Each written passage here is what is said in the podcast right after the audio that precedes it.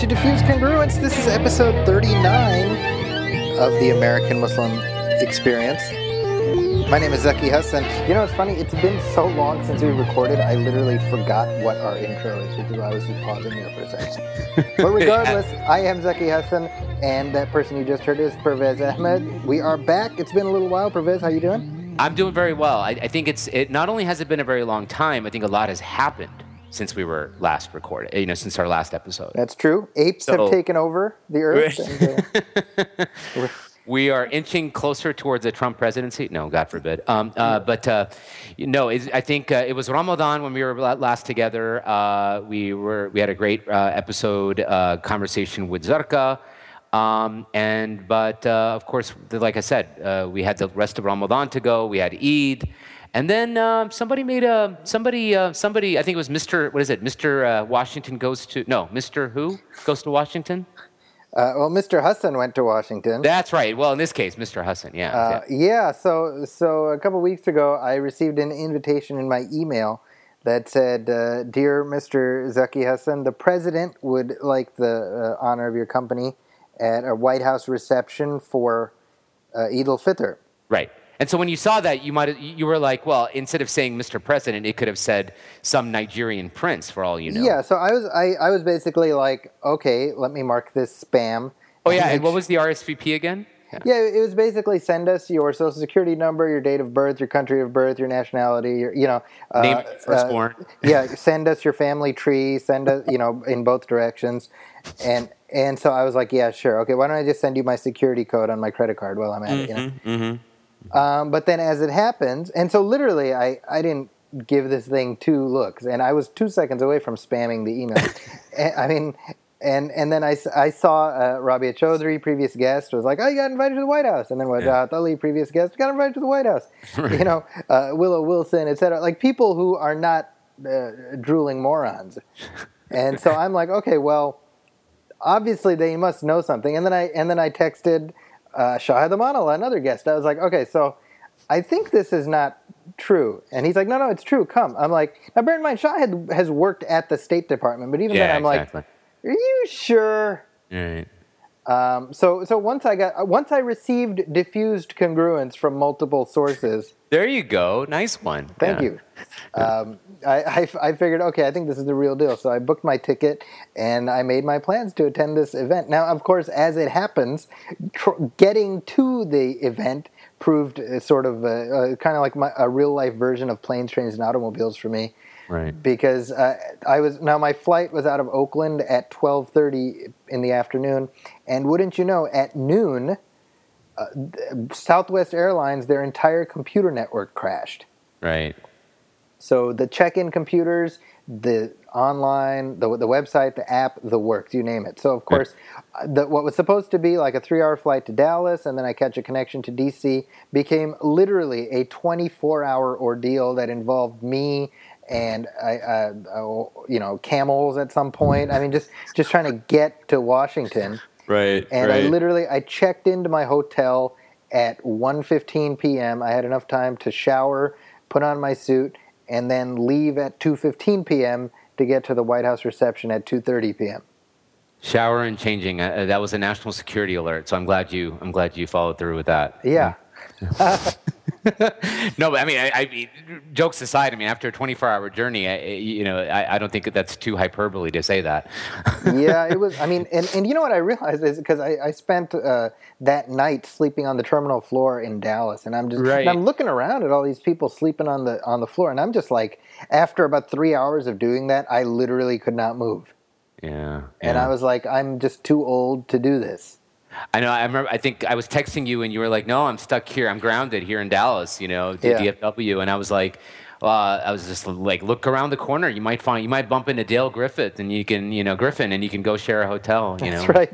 Those Uh, aren't pillows. I think the worst part for me was being stuck in Dallas, being and as you know, if you you well you know this, and if you listen to the show, being as big a Dallas TV series fan as I oh, there you go. and I couldn't go to South Fork. No, you couldn't. Yeah. So, yeah. but Uh, regardless, I had that experience. It was. It, I'll tell you something. It was truly uh, humbling to be there. The the array of people that were there what I mean, it, it was real. I and I've said this, and I'm not even trying to humble brag. I feel like I sort of got in under the wire. Like I feel like they had like you know a bunch of slots to fill, and then five like pity slots. Yeah, no, like, I I, I mean, uh, yeah, I'm glad you were able to go, and yeah, there was sort of a veritable who's who there, It and really uh, I know a lot of people who did go. So uh, It, it yeah, was excellent, including who, a lot and of then and then when I showed up, it was who's that? who's who and then who's that. Yeah. But like you said, a lot of uh, a lot of friends of the show uh, CD were there. Osama and Cannon was there. Yeah, yeah. Um, and Mah- Muhammad Ali's daughters were there. I mean, again, it's literally it's like here's his Muhammad whole Ali's daughters. his whole family, and I, I saw Lonnie Lonnie Ali was yes, there. Yeah, yeah, and yeah, uh, yeah. Muhammad, the uh, the fencer, was Right. there, and then movie critic guy. Well, hopefully we'll have some. You know, you've gotten some good uh, cards and exchange uh, networking and contacting and contact information. So we, we've got a we've got the next year planned out, right? So in terms of uh, uh, you know back to back guests. So there you go. Yeah, Um, absolutely. In I'm- that spirit, going from something as quintessentially American as the White House to going back to Canada, as it were, because our last guest was Canadian, right? Zarka's uh, episode. And so we're kind of following in that same vein again. This is true. Uh, uh, Canada is the gift that keeps giving, as far as this show goes. uh, well, our guest for this episode is somebody who we've been wanting to have on for a long time, and Yes. and he is somebody who I have known for uh, uh, the vast majority of my life. As I realize now, I've I've known him since I was in single digit years. Wow. So Great. long time, uh, and and this is our, our guest is of course Nader Khan, Can- Canadian Muslim singer, songwriter, arts educator, social activist. Now, over the last twenty years, he's toured and performed across Canada, USA, South Africa, UK, the West Indies, Australia, Malaysia, and Singapore in solo performances and on tours with other internationally renowned artists and scholars. Nader has spearheaded various social justice initiatives that promote local and international relief efforts through Islamic devotional music, arts, youth engagement, and inspiration. His second album, Water, was released in May of last year to widespread critical acclaim. 100% of the album sales of Water, by the way, will be going to WaterAid Canada. Now, there's an Ontario Arts Council arts educator delivering workshops on drumming, Islam, and music, as well as social justice in schools throughout the greater Toronto area. Could not be more excited to have him joining us. Nader, welcome to Diffuse Congruence. Thank you, thank you. Assalamu alaikum. It's, it's uh, an honor to be here. I've Well- uh, seen your entire guest list, um, and I sort of feel as you have felt when you were in the White House. um, although it's a good thing you had time to shower because your country has these weird signs in your airports. You know, if you smell something, say something. Right?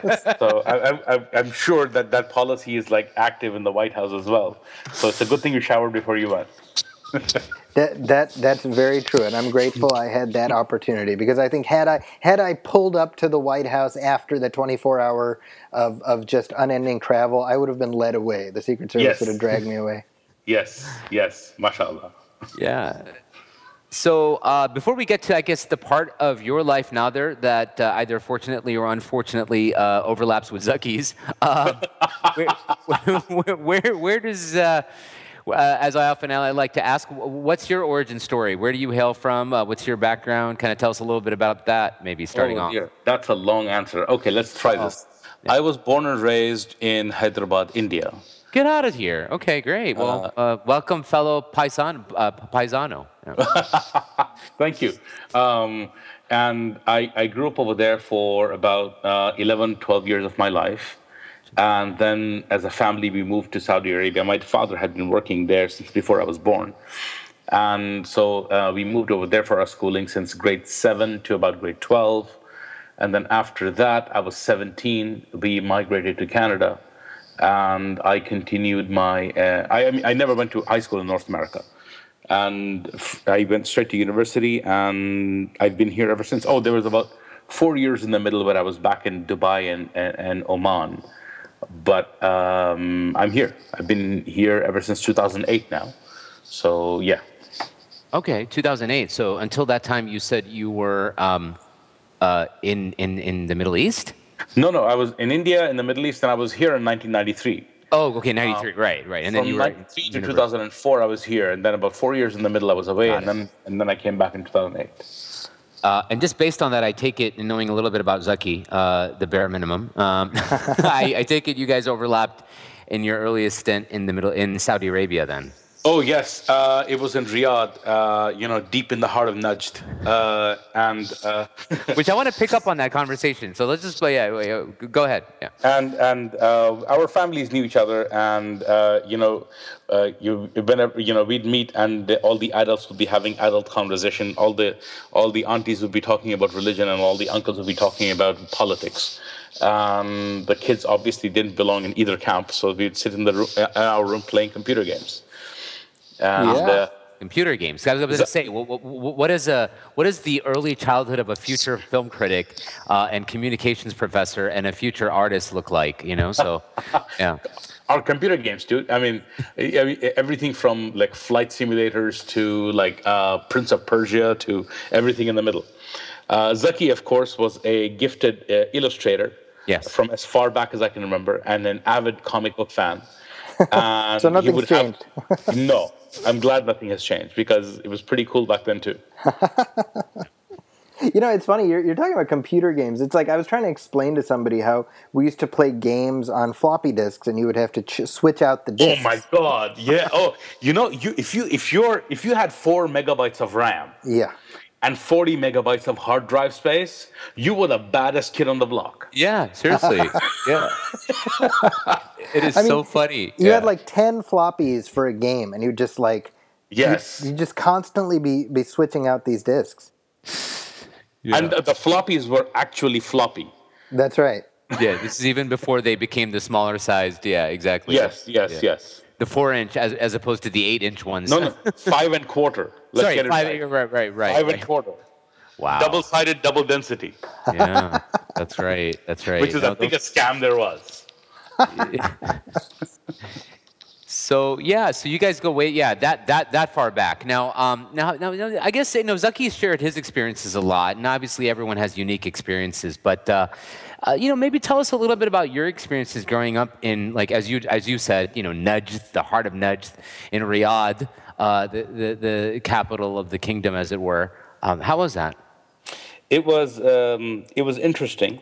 Um, it, you know, the, the disparity of the experience you have based on whether your passport is South Asian or North American is huge. Um, so, um, uh, you know, in that region, uh, until my passport was Hindi, you know, you'd be you'd be seen as uh, one level above black people. Oh yeah, right. Uh, who have it, you know, pretty bad over there as well. And and and but uh, and as soon as your passport is American or Canadian, um, you know, everybody's falling at your feet, as it were. Um, but uh, I think, you know. You know, based on like, I mean, if specifically about my my own development as an artist, um, you know, in India we had you know, uh, it was pretty much Bollywood, which, with very little, you know, exposure to Western, uh, you know, sound. Um, Riyadh is where I discovered Madonna, Stevie Wonder, Lionel Richie, heck, even Michael Jackson. and in fact, this was the time when there was a fatwa against listening to Michael Jackson because somebody had opined that the king of pop was the Dajjal himself.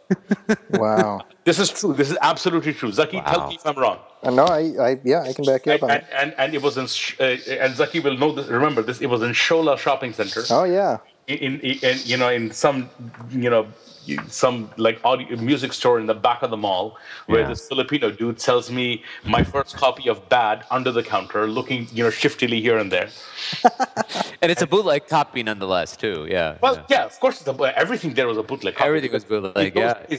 there was no there was no official position regarding copyright laws, right?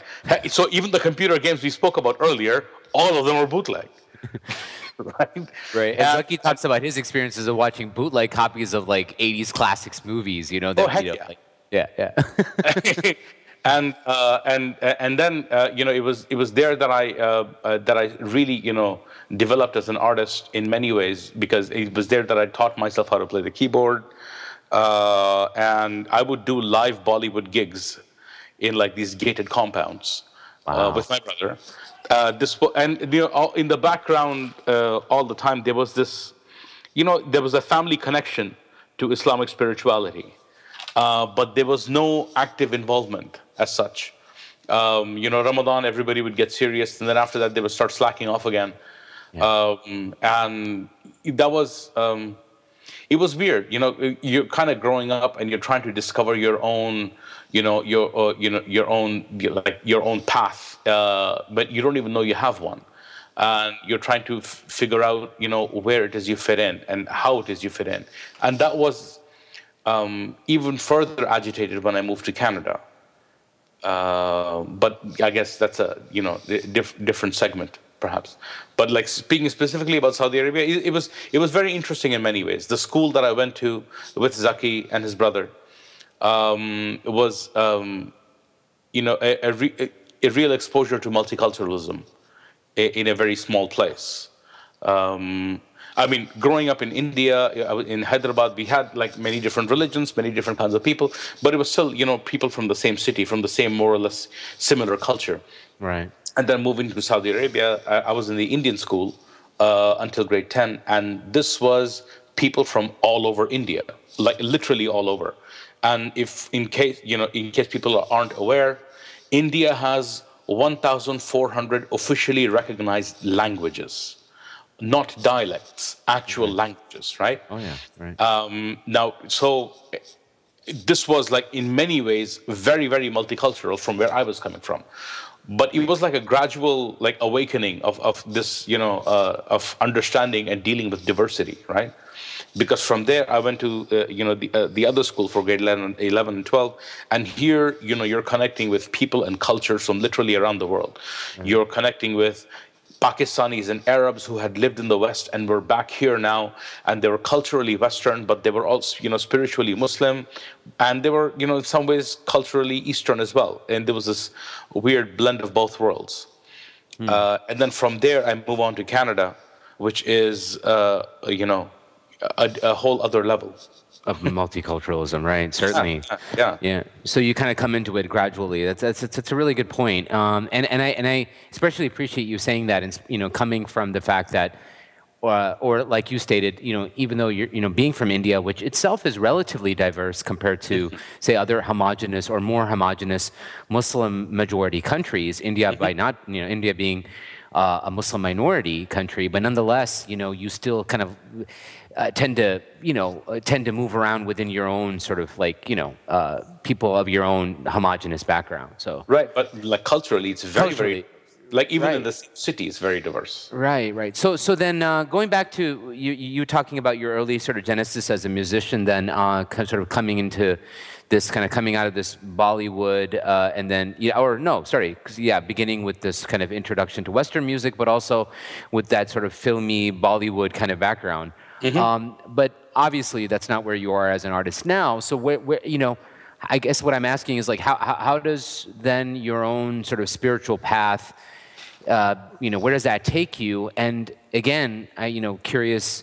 given the fact that does some of that take place in, in, in Saudi Arabia, where you know those ten, those you know, including Western music, including Bollywood music, and maybe even more so, uh, any kind of like sort of spiritual or su- like what maybe often did you know what, what are can be described as Sufi practices are equally shunned. Um, let's take this in a couple of parts. First, as uh, you know, as an artist, uh, I had already begun experimenting with, you know, Western musical sounds to Eastern lyrics, um, uh, and and what I was listening to was really wide.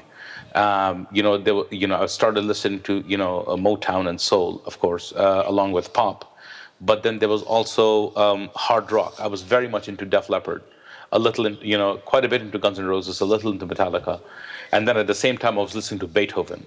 And at the same time, I was listening to classical Indian.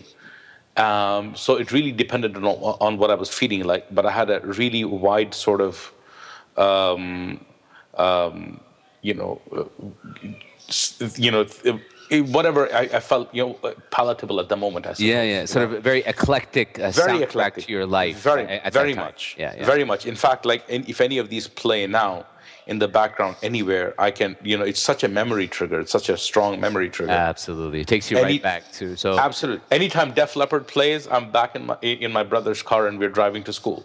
And I'm, I'm thinking, again, without even knowing the time frame you're talking about, I'm, I'm, I'm, I'm listening, or in my in the back of my mind, I'm hearing Hysteria and I'm hearing Appetite for Destruction, Guns and Roses. Uh, am I right? oh yes, yes. Good lord. that's kind of my own. Yeah, we're, we're not here to talk about me, but yeah, that's kind of my own background in music as well. Like it's sort of yeah, what I get into in terms of hard rock. Yeah. and in terms of uh, spirituality uh, or or, uh, or connecting with uh, uh, you know our tradition, in in it, was I, I don't know I suppose you know we had a masjid practically in our backyard, but we really didn't feel the. Um, uh, we, I guess on one level we took it for granted, and on another level, there was so little manifestation of the beauty that is, you know, that has always been in our tradition. It's almost like, you know, you know, there's these people who have a theology of misery, right? The more miserable you are, the more, you know, you know, spiritual you are, right? You know, any any fun or beauty is like taking away from, you know, like, no, no, no, astaghfirullah, you can't do that. That that feels so good, it must be haram, right? Um, that's sort of the Yeah. that that's sort of the approach that I found in my local mosque. I mean, and, and it's it's um, it feels weird to say this, but I couldn't bear to hear the azan because it was so awfully done, right?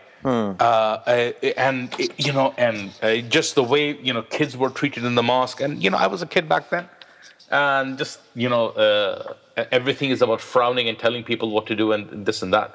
I, I just did not sit well with me. There was no smile.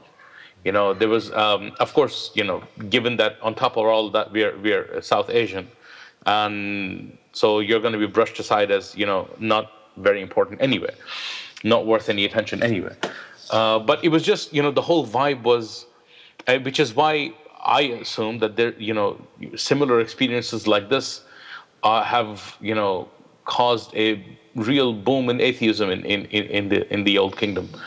Um, so the, I mean the the connection that I had to my spiritual tradition came in the form of poetry and came in the form of you know you know these you know qawwalis and, and and these Sufi songs and because I didn't find any teacher or preacher that I could you know that I could connect to um, in a manner that, that that- satisfies you internally you know that that you hear something and you know it connects with your heart. I didn't have any of that unless if it was in you know like these Sufi type songs like Nusrat Fateh Ali Khan you know these Qawwali Sabri brothers or whatever. Um, and that and you know you know family you know the sort of you know, religious advice you get from family every now and then. And you know the the lived cultural practice of islam that we had Right. um, and it didn't go a whole lot further beyond that. And when i moved to canada um, i guess the, the the quest you know you you you're in an entirely different environment yet again. Um, and you know you you if you're honest with yourself you're going to try and figure out who you are. And so the the quest that started off for identity eventually became a spiritual quest and i guess it was because of a function of the people i was hanging out with which was a real blessing So, I mean, there's so much that you've you've mentioned, and I I, I, I promise I'll, I'll stop hogging the conversation, Zaki, and No, no, I'll, let no, you- I'll, I'll turn it over to I'm, Zaki. I'm enjoying Uh, listening. No, no, I, I would just so many so, so much of what you said resonated with me, uh, Nader. But um, um, and where do I start? I, I think first, I think we'd be remiss not to mention the fact that a lot of what you highlighted in terms of your experiences, whether it was at your local masjid or the kingdom specifically, is is, is not necessarily limited only to you know Saudi Arabia, right? of course of course Right, right. So, I mean, I think that goes without saying. I don't want any of our listeners to get that impression that we're here kind of bashing on the kingdom. Um, No, that's no, no, of certainly course not the not. case. Yeah, yeah, that's certainly not the case. And, and, and again, I'm not saying that you are doing that now there. I just want to make that clear for the, for, for the listeners. Um, having said all of that, then, uh, is um, what I find interesting, though, is that, like you said, you know, sort of like the theology of misery, like, uh, and, and driving people to atheism, and whether that's whether that ha- is in the kingdom or you know 20 years ago, it's still happening all over the world now because Absolutely. of that same kind of theology of misery, whatever name you want to call it. Uh, what I find interesting is what do you think kind of kept you at least grounded and not saying, you know what, if I need to find beauty, if I need to find artistic e- expression, I have to find it outside of Islam, or, or, or you know what I mean, like beyond the, uh, beyond, beyond the parameters of Islam. Like, what, what do you think kind of kept you grounded? Um, I saw. Um, uh, well, I, I, this is in retrospect that I'm thinking, right? That Right. I saw uh, beauty manifest itself in poetry. I saw beauty manifest itself in song. Um, I saw beauty manifest itself in people, right? And this is not. I mean, I, and I'm thinking back. It wasn't an active choice that I made, right? But even back then, uh, you know, there was this uh, intellectual yearning of some sort to try and understand our tradition, and at the same time, there was. um but it wasn't, you know, with this, you know, the fervor of a of, of a zealot. It was genuinely trying to understand, and genuinely trying to like keep an open mind. Um, and uh, I don't know where that came from or how it came. Um, but that's what you know. When I think back, that's what I remember feeling. Um, I remember connecting. You know, I mean, as far back as I as I can remember, um, lyrical content in music was always important to me. It didn't matter how popular a song was. If the lyrics were awful, I wouldn't give it a second a second chance. Uh, and so uh, and so much of uh, I guess popular uh, what what was you know thrown around as popular songs and popular music I wouldn't have anything to do with it because lyrically I, I it didn't jive with me Yeah, yeah. uh, but and the- you know then there would be these you know my my dad has always had this passion for Urdu poetry, right? So there would be these Urdu poetry um, events in Dubai that would be recorded, and copies of that would end up in in, Riyadh, and my dad would like rent these copies from your local video store and watch them. Back then, I hated them, right? But every now and then, a poet in there would would really grab my attention, and I would just sit there and listen to, you know, this lyricism flow off of him, and I was like, wow, how did he make that connection? Like, you know, what a concept! Like, you know, I'd be listening to, but and I really appreciate that experience now because if I hadn't had that experience, I wouldn't develop a taste for, for, for decent lyrics and good poetry.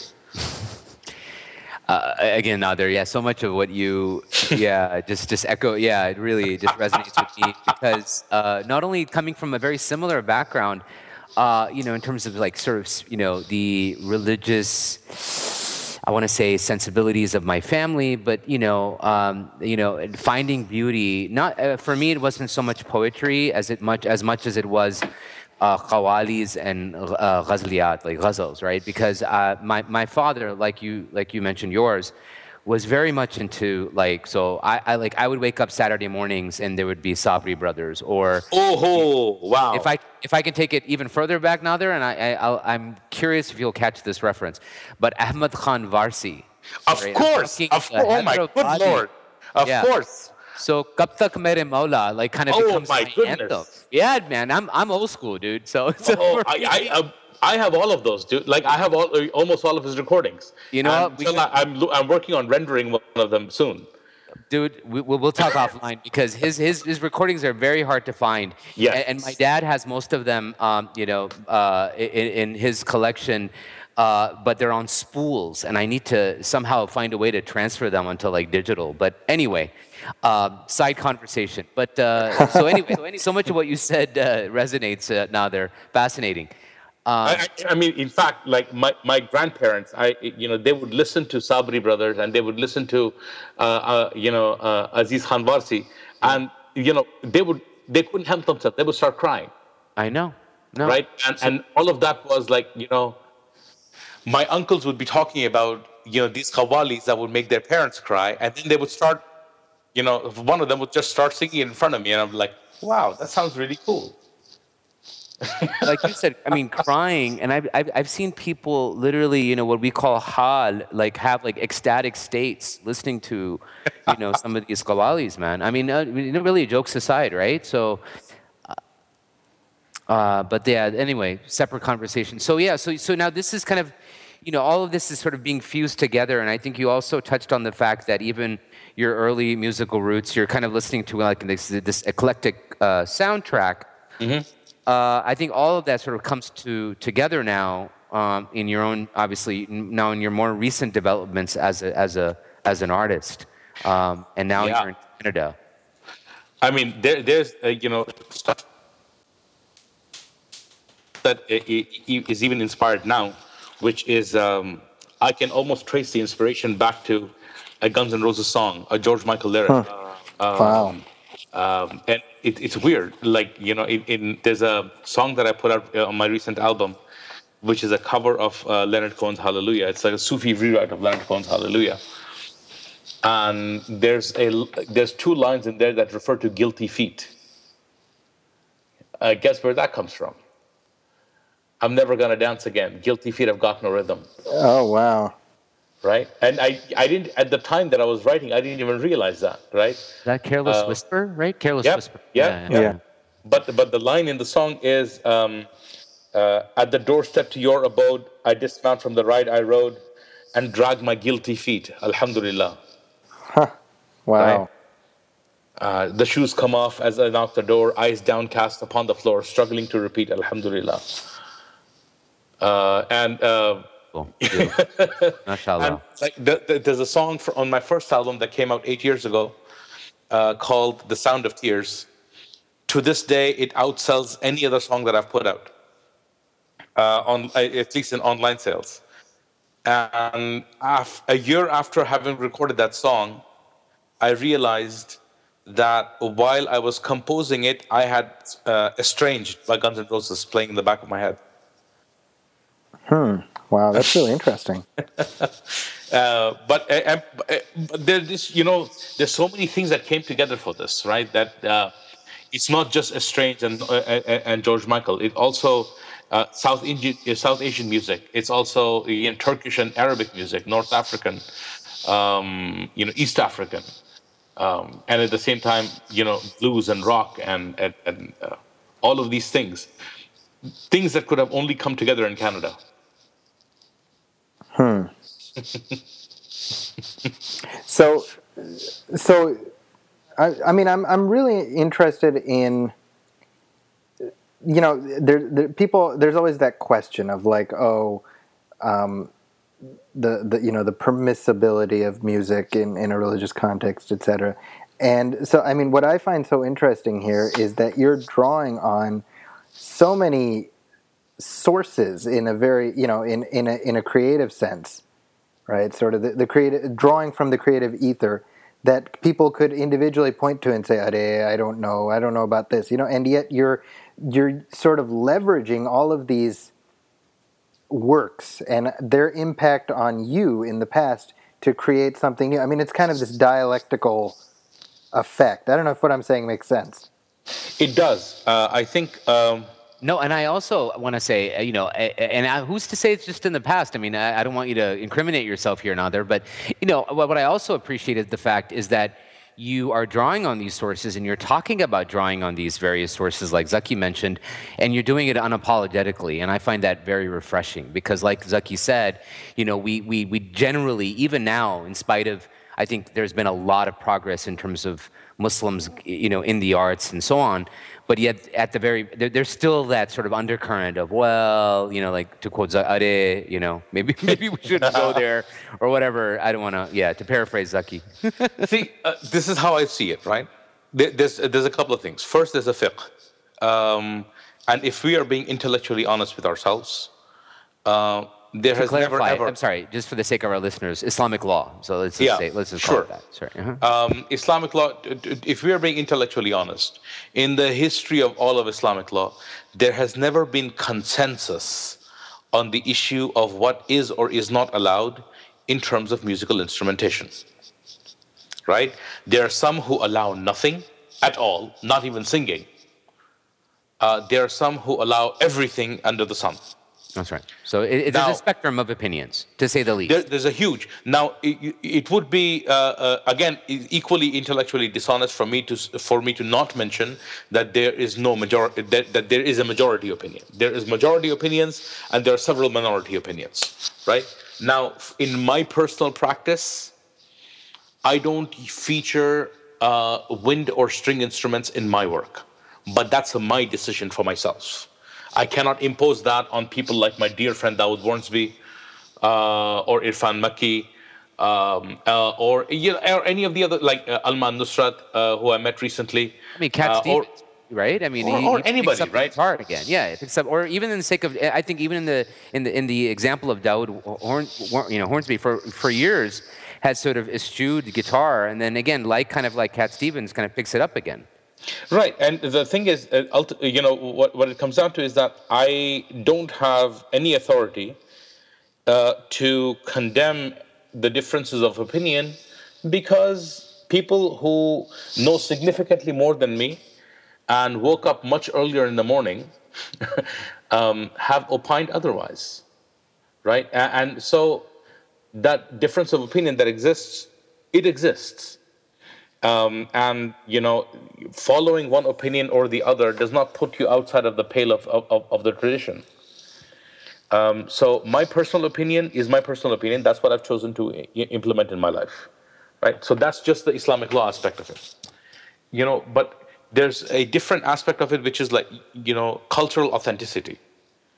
I if i'm being honest with myself i am not indian i am not just hyderabadi i am not just canadian uh, and i'm not just somebody who's lived in the middle east. I am all of those and perhaps even more.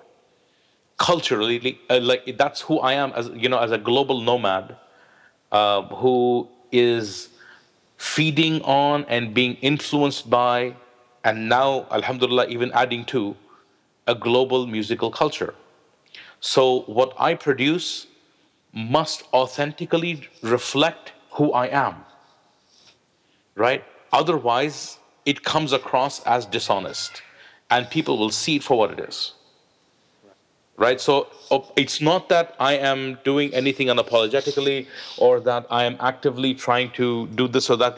I'm just trying to be honest. Like a rose will not smell like a jasmine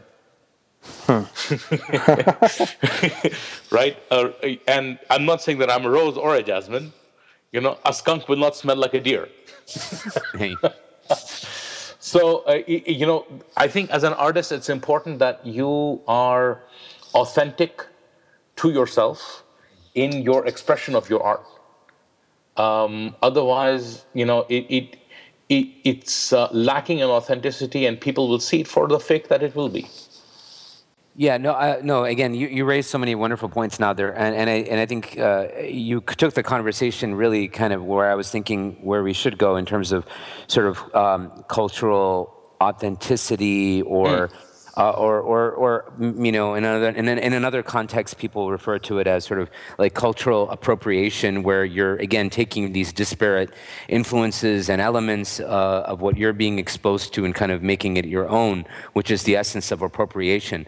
Um, so, and, and that very much kind of, I guess, it really puts us within the North American kind of context as, you know, there's a lot of people out there to kind of not only talking about it, but real actual artists like yourself uh, who are doing it. So, um, uh, what, what, what do you, um, I guess, I, I don't know, it's hard, but, but what do you attribute or where do you see kind of the current state of all of that? Whether it's musical expression or, you know, st- uh, you know, personal narratives, fiction, you know, wh- whatever it may be, uh, people telling their own stories, expressing themselves.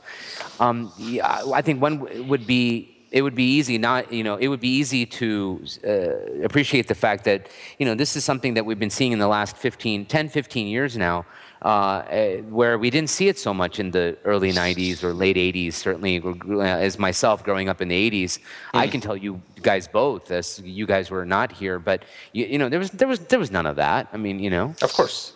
yeah. So what do you attribute that to? And, and is it just a maturation in the community?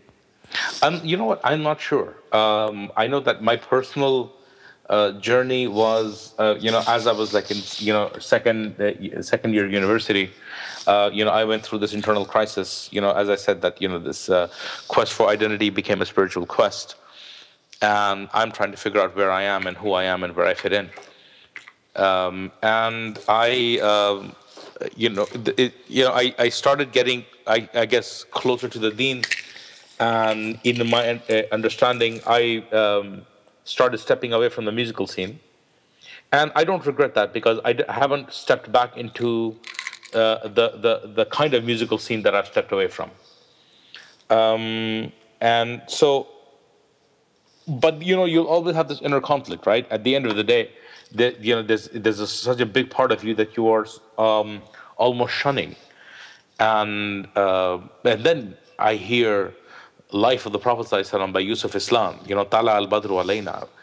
And that, you know, I was like, wow, that, I, that is cool. I could do that. Huh. right? And um, that really opened up a whole, you know, the whole, all the possibilities of like, uh, you know, devotional singing for me. And that's when I started getting into uh, all these, I, I was devouring it like all these devotional uh, recordings from all over the world. You know, I was getting into Raihan in Malaysia, to all these hadras in in uh, Damascus, to like Yemeni, you know, singers who were singing the burda. I started getting into all of these things.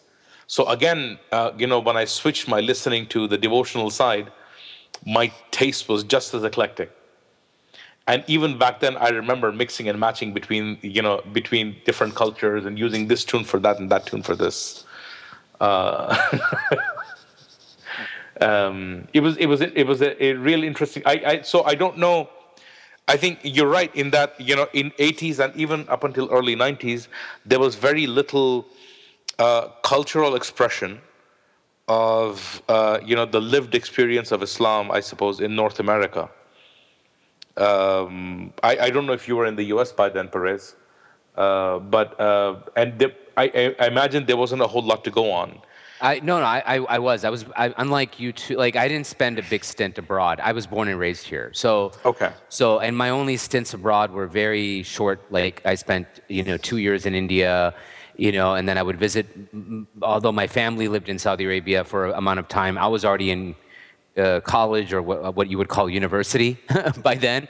And so mm-hmm. I would visit only in the summers. But again, kind of, but yet still appreciating kind of what you guys highlighted in terms of experiences growing up in Saudi Arabia. Right. Uh, I mean, I, I, would imagine the only like spiritual cultural anchors that you would have is the ones that are foreign to your cultural reality as an American Muslim.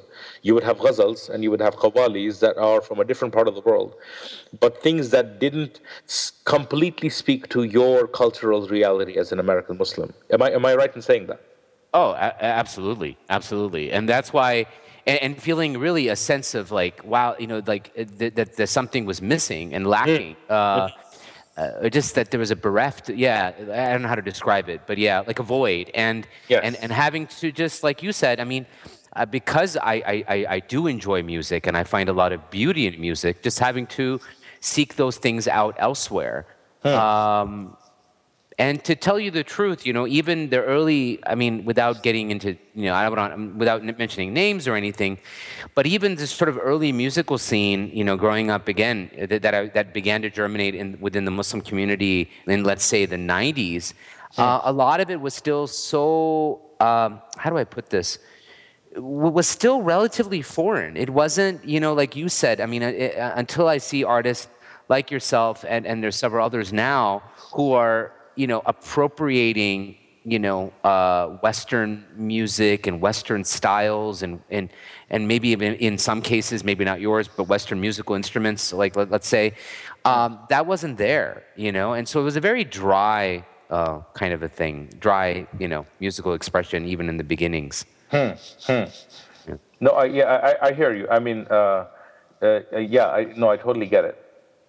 You know what I mean? Like, and now we, you actually like, I mean, it's, it's even like you have so-called mainstream artists that, and by, by that I mean, you know, people like Cat Stevens or Yuna who are, you know, who are inspired or come from Muslim backgrounds, Mm-hmm. uh, and yet, you know, their stuff sells. all- You know what I mean? They're, they're, they're yeah, there there's beyond their appeal lies beyond just the Muslim Yes. community, and I Yes. think even someone like yourself is is is is enjoying that audience now. We are uh, we are aiming towards it because I mean there's I don't I find I mean it's great that you know people who you know already uh, you know who, who follow me and listen to me are you know from the Muslim community, but the idea is to connect beyond that.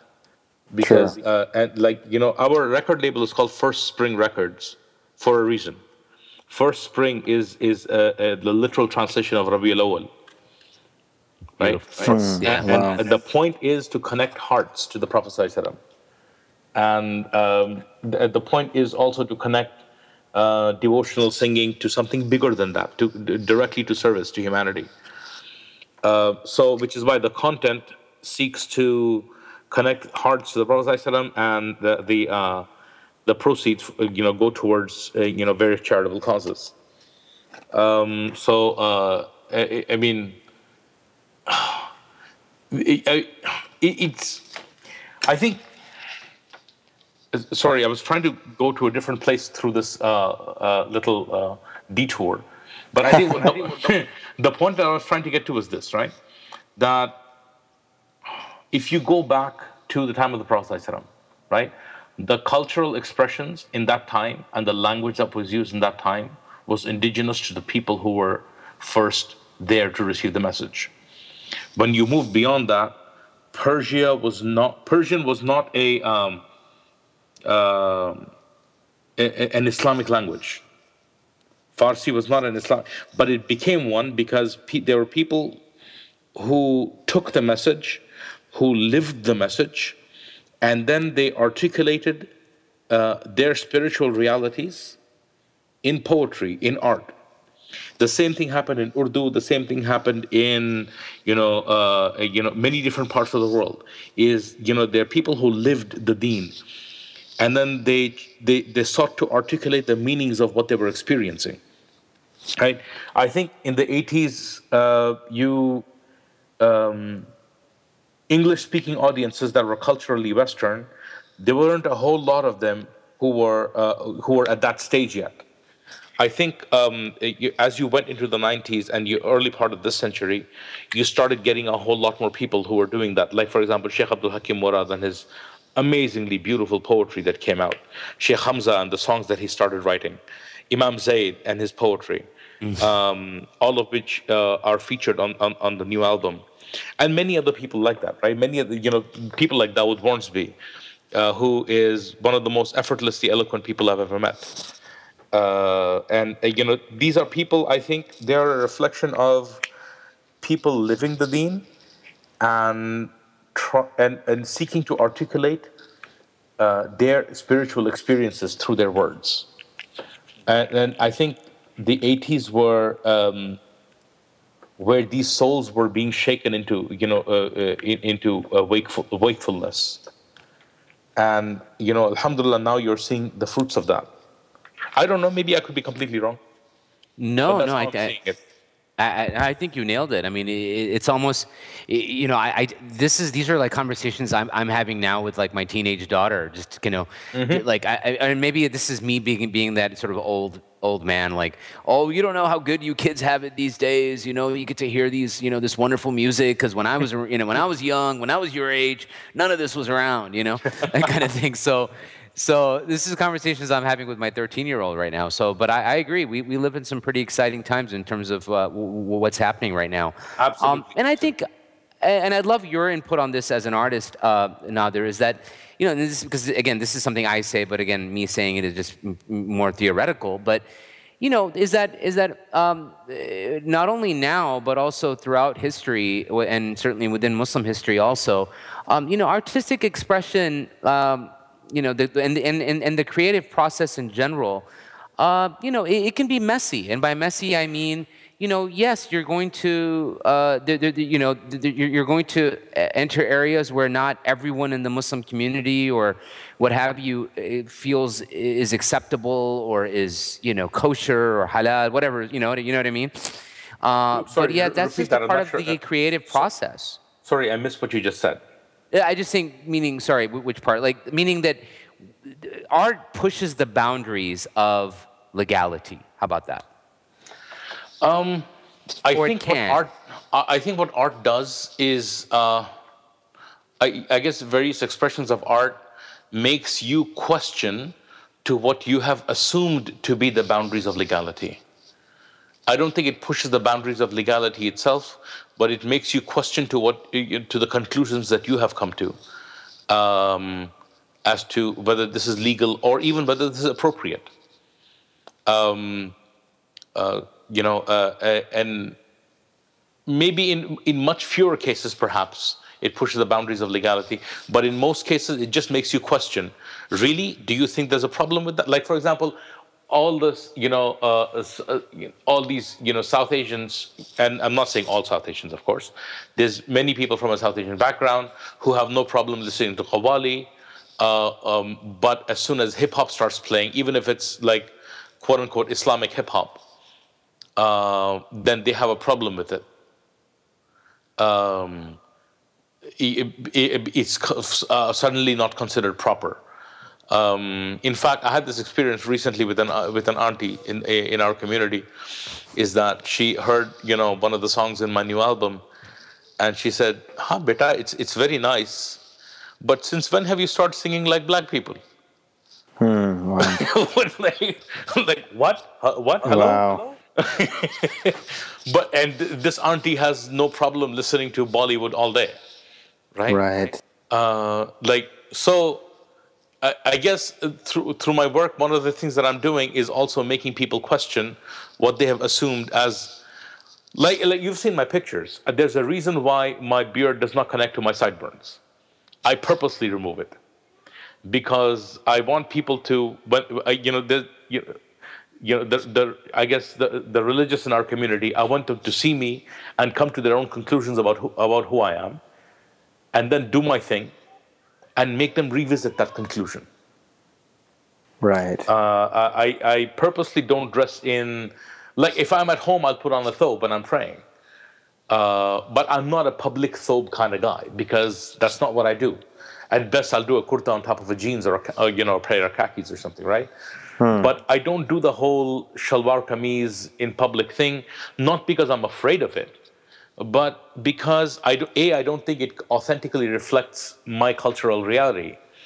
But also, I want people who who dress up like that all the time to question their own assumptions about what is proper and what is, is what isn't. Hmm. Okay. Um, uh, I mean, I'm not sure if I'm succeeding or if it's a futile effort or if I'm giving myself much more importance than I should. well, I, I think you know you, you bring up something that I think is really interesting, and that's this notion of performing your Muslimness.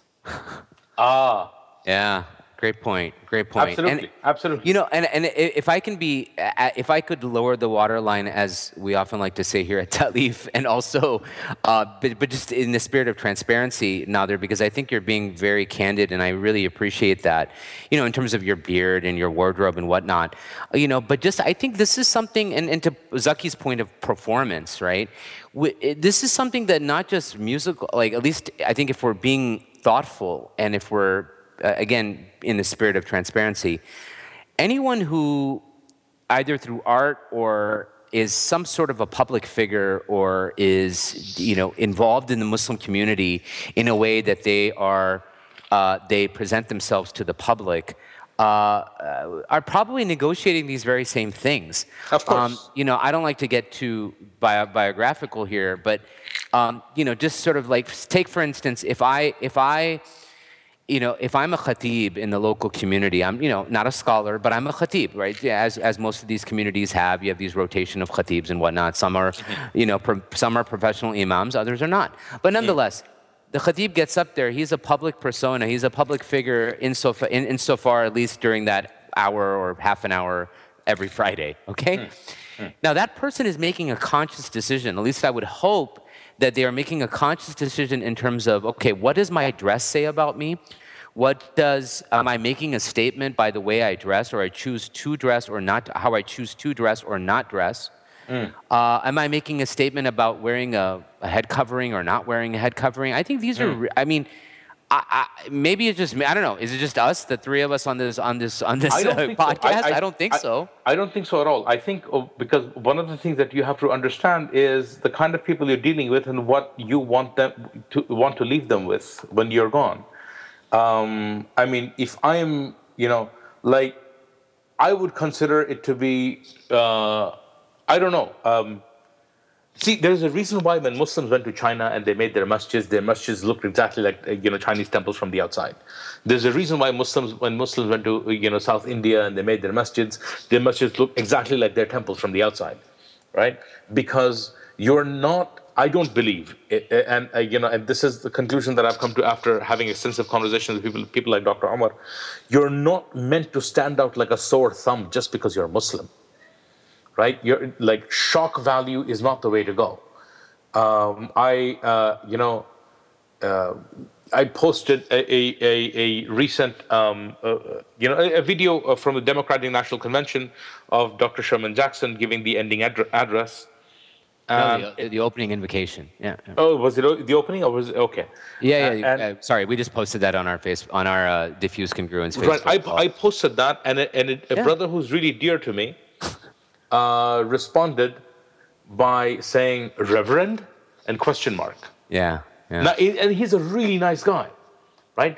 But it, I feel that he totally missed the point. He did, and and it's funny because I've kind of made it like it's funny because I had a comment. I made a comment uh, when I posted it saying, you know, Reverend quote unquote notwithstanding, and and and a part of that was like to kind of maybe stir up a conversation around that because I, yeah, I for one didn't have a problem with it, and I know the intent behind why they used the expression reverend. Um, but you're right. The person sort of objecting to just that is sort of missing the whole point. Well, yes, because like if you like just ask Maulana Google Uddin, uh, and like reverend is used as a title or a form of address to uh, members of the clergy. Correct. Right? Like literally meaning, you know, somebody who is, you know, a, a person to be revered. It sounds like Sheikh to me. right? No, absolutely. Absolutely. And, but uh, you know, uh, uh, you know, there are people who I suppose get caught in the you know they, who you know can't see the forest for the trees. Yeah. And, but it's not that they're bad people. It's just uh, that's where they're at, right? And uh, so to get stuck in a, in you know specific cultural manifestations of Islam in a different time and space and think that it's completely appropriate to use those in our time and space. Um, I don't know, but I, I, think if I was invited with Zaki to the White House and I went there in shalwar kameez with a massive turban and my shalwar hiked up to just below my knees, I don't see that as culturally appropriate behavior. Sure. Right? Uh, maybe others do. I don't know. Uh, but it doesn't seem appropriate to me right? Um, yeah. So, uh, I mean, yeah. I don't know if that make, made any sense. No, it absolutely did. Yeah.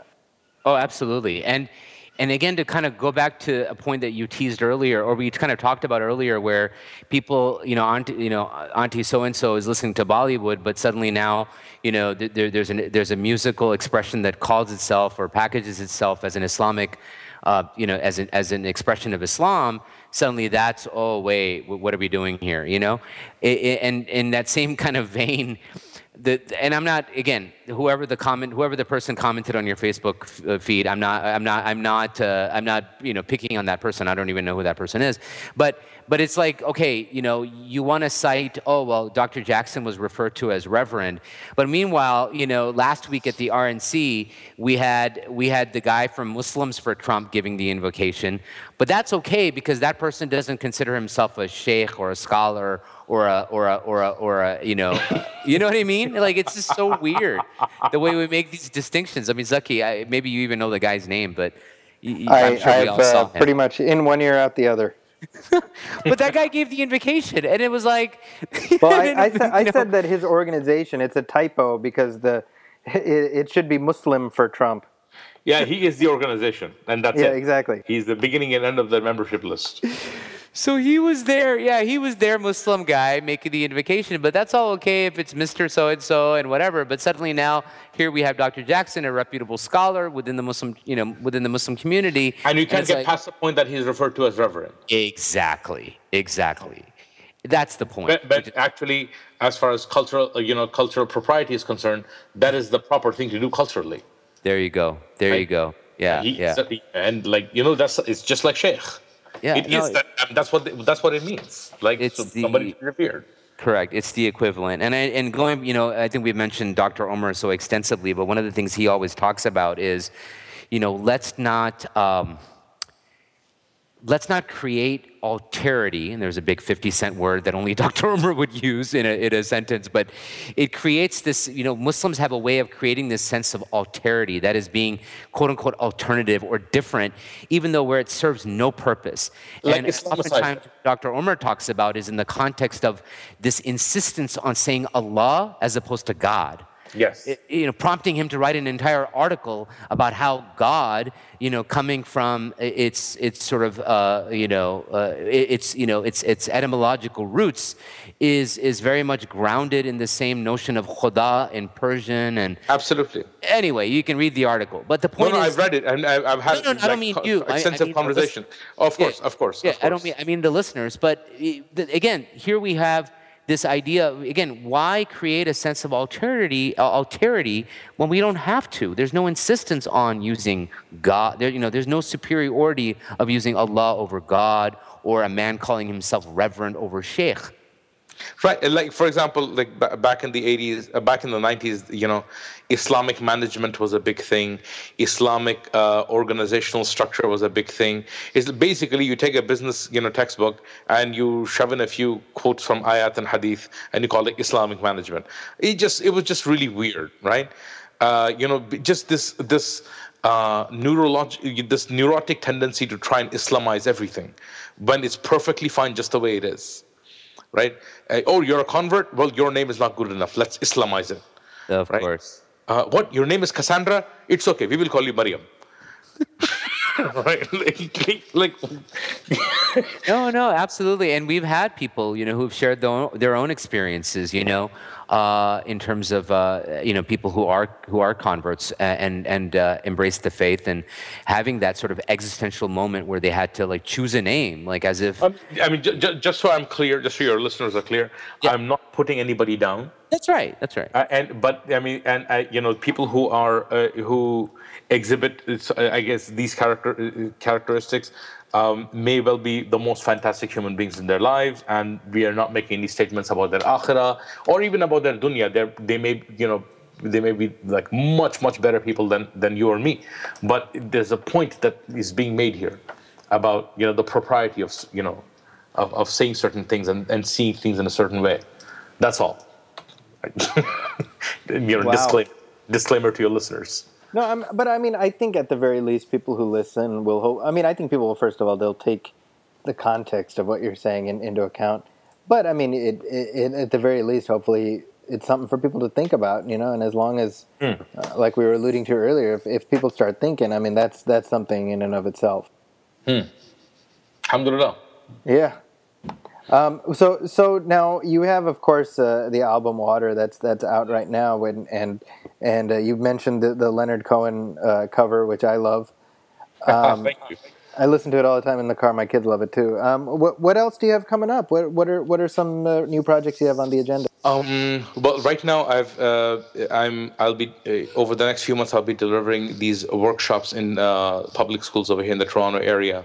Um, I'm on the surface, they're drumming workshops, but really what they're dealing with is issues of identity, um, specifically in neighborhoods that have a high concentration of Muslims or even like other immigrants, um, and just you know dealing with you know concepts of hyphenated identities that you're not really just Canadian or just Jamaican or just Pakistani. You're all of those, and it's okay.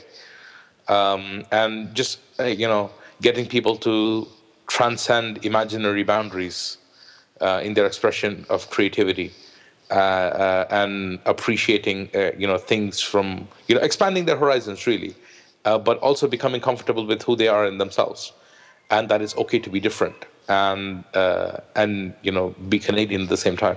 So I'm, doing that um, in the short run. Uh, pre-production for the next album has already begun, and I'm really excited with the kind of stuff that we have on it. Um, some really interesting medleys. Uh, you know, uh, uh, you know, and it, it, just, I'm just really, really excited. Uh, we have already spoken with a couple of producers, one based in Brazil, one based in San Francisco, and um, you know, connecting with recording engineers here in Toronto um, and you know exploring many ways in which we can tighten down the timeline for for producing the album and having it out. Um, and just like the last album, in the in the previous album, we we crowdfunded the production funds, and we oh, did really? some extra fundraising as well. Because I, we had investors, we told them we, we we don't want your money because then your entire outreach strategy and marketing strategy is centered around uh, giving people back their money. Sure, right? sure, sure. So, and we wanted this thing to be bigger than money, bigger than the music, uh, which is why we crowdfunded the production funds so then we can do whatever the heck we wanted with the money without answering to anybody. Right. And our commitment was to give all of the sales proceeds away into charity, into a sadaqah And we wanted to do water because it's just so basic. And providing water in communities deprived of it is, it makes such a fundamental shift in the local economy, the local culture, the local everything, really. Uh, so we, you know, and then we sought out organizations that are specialists in what they do, and we've, you know, connected with them. Became their, you know, they became our implementation partners, and so uh, all the funding, all the sales of the of that album are funneled towards these guys, WaterAid Canada. Um, and so similarly, the next album, we are looking to crowd fund and fundraise the production funds for it. We're looking to raise 60 grand again. And 100% of that, of the proceeds of that will be going towards um, a specific charity cause. At this point, we haven't decided yet which one that would be. So that is still uh, something that we're working on. So all of the, I'm really excited about that. Plus, uh, you know, I have a I have a band of drummers now um, and uh, which is just as culturally varied as I am, I suppose. We have, uh, you know, somebody playing a Cuban drum. We have somebody playing an Indian tabla. We have somebody playing a duff, uh, a 12-piece drum kit, all of that. Uh, and you know, and uh, inshallah, they'll be featured on the next album. So we are right now preparing for um, a few live gigs here, and inshallah, a tour of Canada uh, later, early next year. So lots of exciting stuff's happening. Wow, fantastic! Well, if if people want to keep up with you, uh, do you do you have a web presence uh, that uh, people well, can follow? I have a Facebook page. As far as I know, I'm the only Nader Khan on Facebook who sings. If you find another one, tell me and I'll kill him. uh, uh my, with kindness, with kindness. with, yeah, kill, I'll kill him softly with love. Yeah, kill him softly. killing him softly yeah, with great. my songs, killing. Okay. Uh, I do have a website, but it is not live yet because there's a lot of glitches in it that we are still fixing. I mean, it's live, people can see it, but right now it's horrible. And we're still getting it fixed. And I'm not sure exactly what the timeline will be for that, but hopefully soon. But up until then, people are welcome to connect with me on, on my page on Facebook. I have a personal profile, but that's for family and friends. Uh, so if you send me an add request and I don't know you, you, you, know, it's better for you to connect to my page. There you go. Uh, so yeah, I, am on Facebook, and you can connect with me over there. I'm on Twitter and Instagram as well. Um, Perfect. All right. Well, yeah. I mean, if if people want to keep up with all of the projects that you have coming up, that's a. I mean, there's plenty of avenues to do that. Yes, absolutely. I'll be announcing it over there, and uh, yes, inshallah. Perfect. Well, as we wrap things up, Pervez, you want to let our audience know where they can reach out to us? Absolutely. Uh, well, first of all, thank you again, Another Uh, wonderful conversation. Um, as we often say, you know, one episode is never enough with any of thank our you, guests. It seems. Thank you for having me. It's it's it's an honor and a pleasure to have this. You know, you've you've uh, asked me questions that I've never been asked before, and I really appreciate that because it's not the same, you know, you know, rehearsed answers that I'm. You know, i have actually had to sit and think about what I'm saying. Well, so thank you so much for, for, for putting me through that experience. I really No, and we get that a lot, and uh, and we, we take it as a even though it's it makes probably uh, makes our guest a little bit uncomfortable, but it does make for a refreshing conversation. Oh no, I love it. Thank you so much. Yeah, which is the intent. So thank you so much for saying that as well, Nader. Um, but yeah, so it was a pleasure having Nader on. Uh, people can find us on, um, they can email us with questions, comments, suggestions at diffusecongruence at gmail.com. Uh, we are also on Facebook, uh, facebook.com slash diffusecongruence. Please leave a comment, your thoughts. Again, also do leave us a star rating on iTunes, Stitcher Radio. Uh, where else are we? Pod, you know, and various and sundry places where you find podcasts. Yeah, pretty pretty much. If you Google the phrase Diffused Congruence, I think will come up. That's right. So if there's another for... Diffused Congruence podcast, let us know. We'll kill it. well played. Well played, indeed. So thanks a lot, folks, for listening. Uh, we look forward to having you back next time with another exciting guest and conversation. Thank you for listening.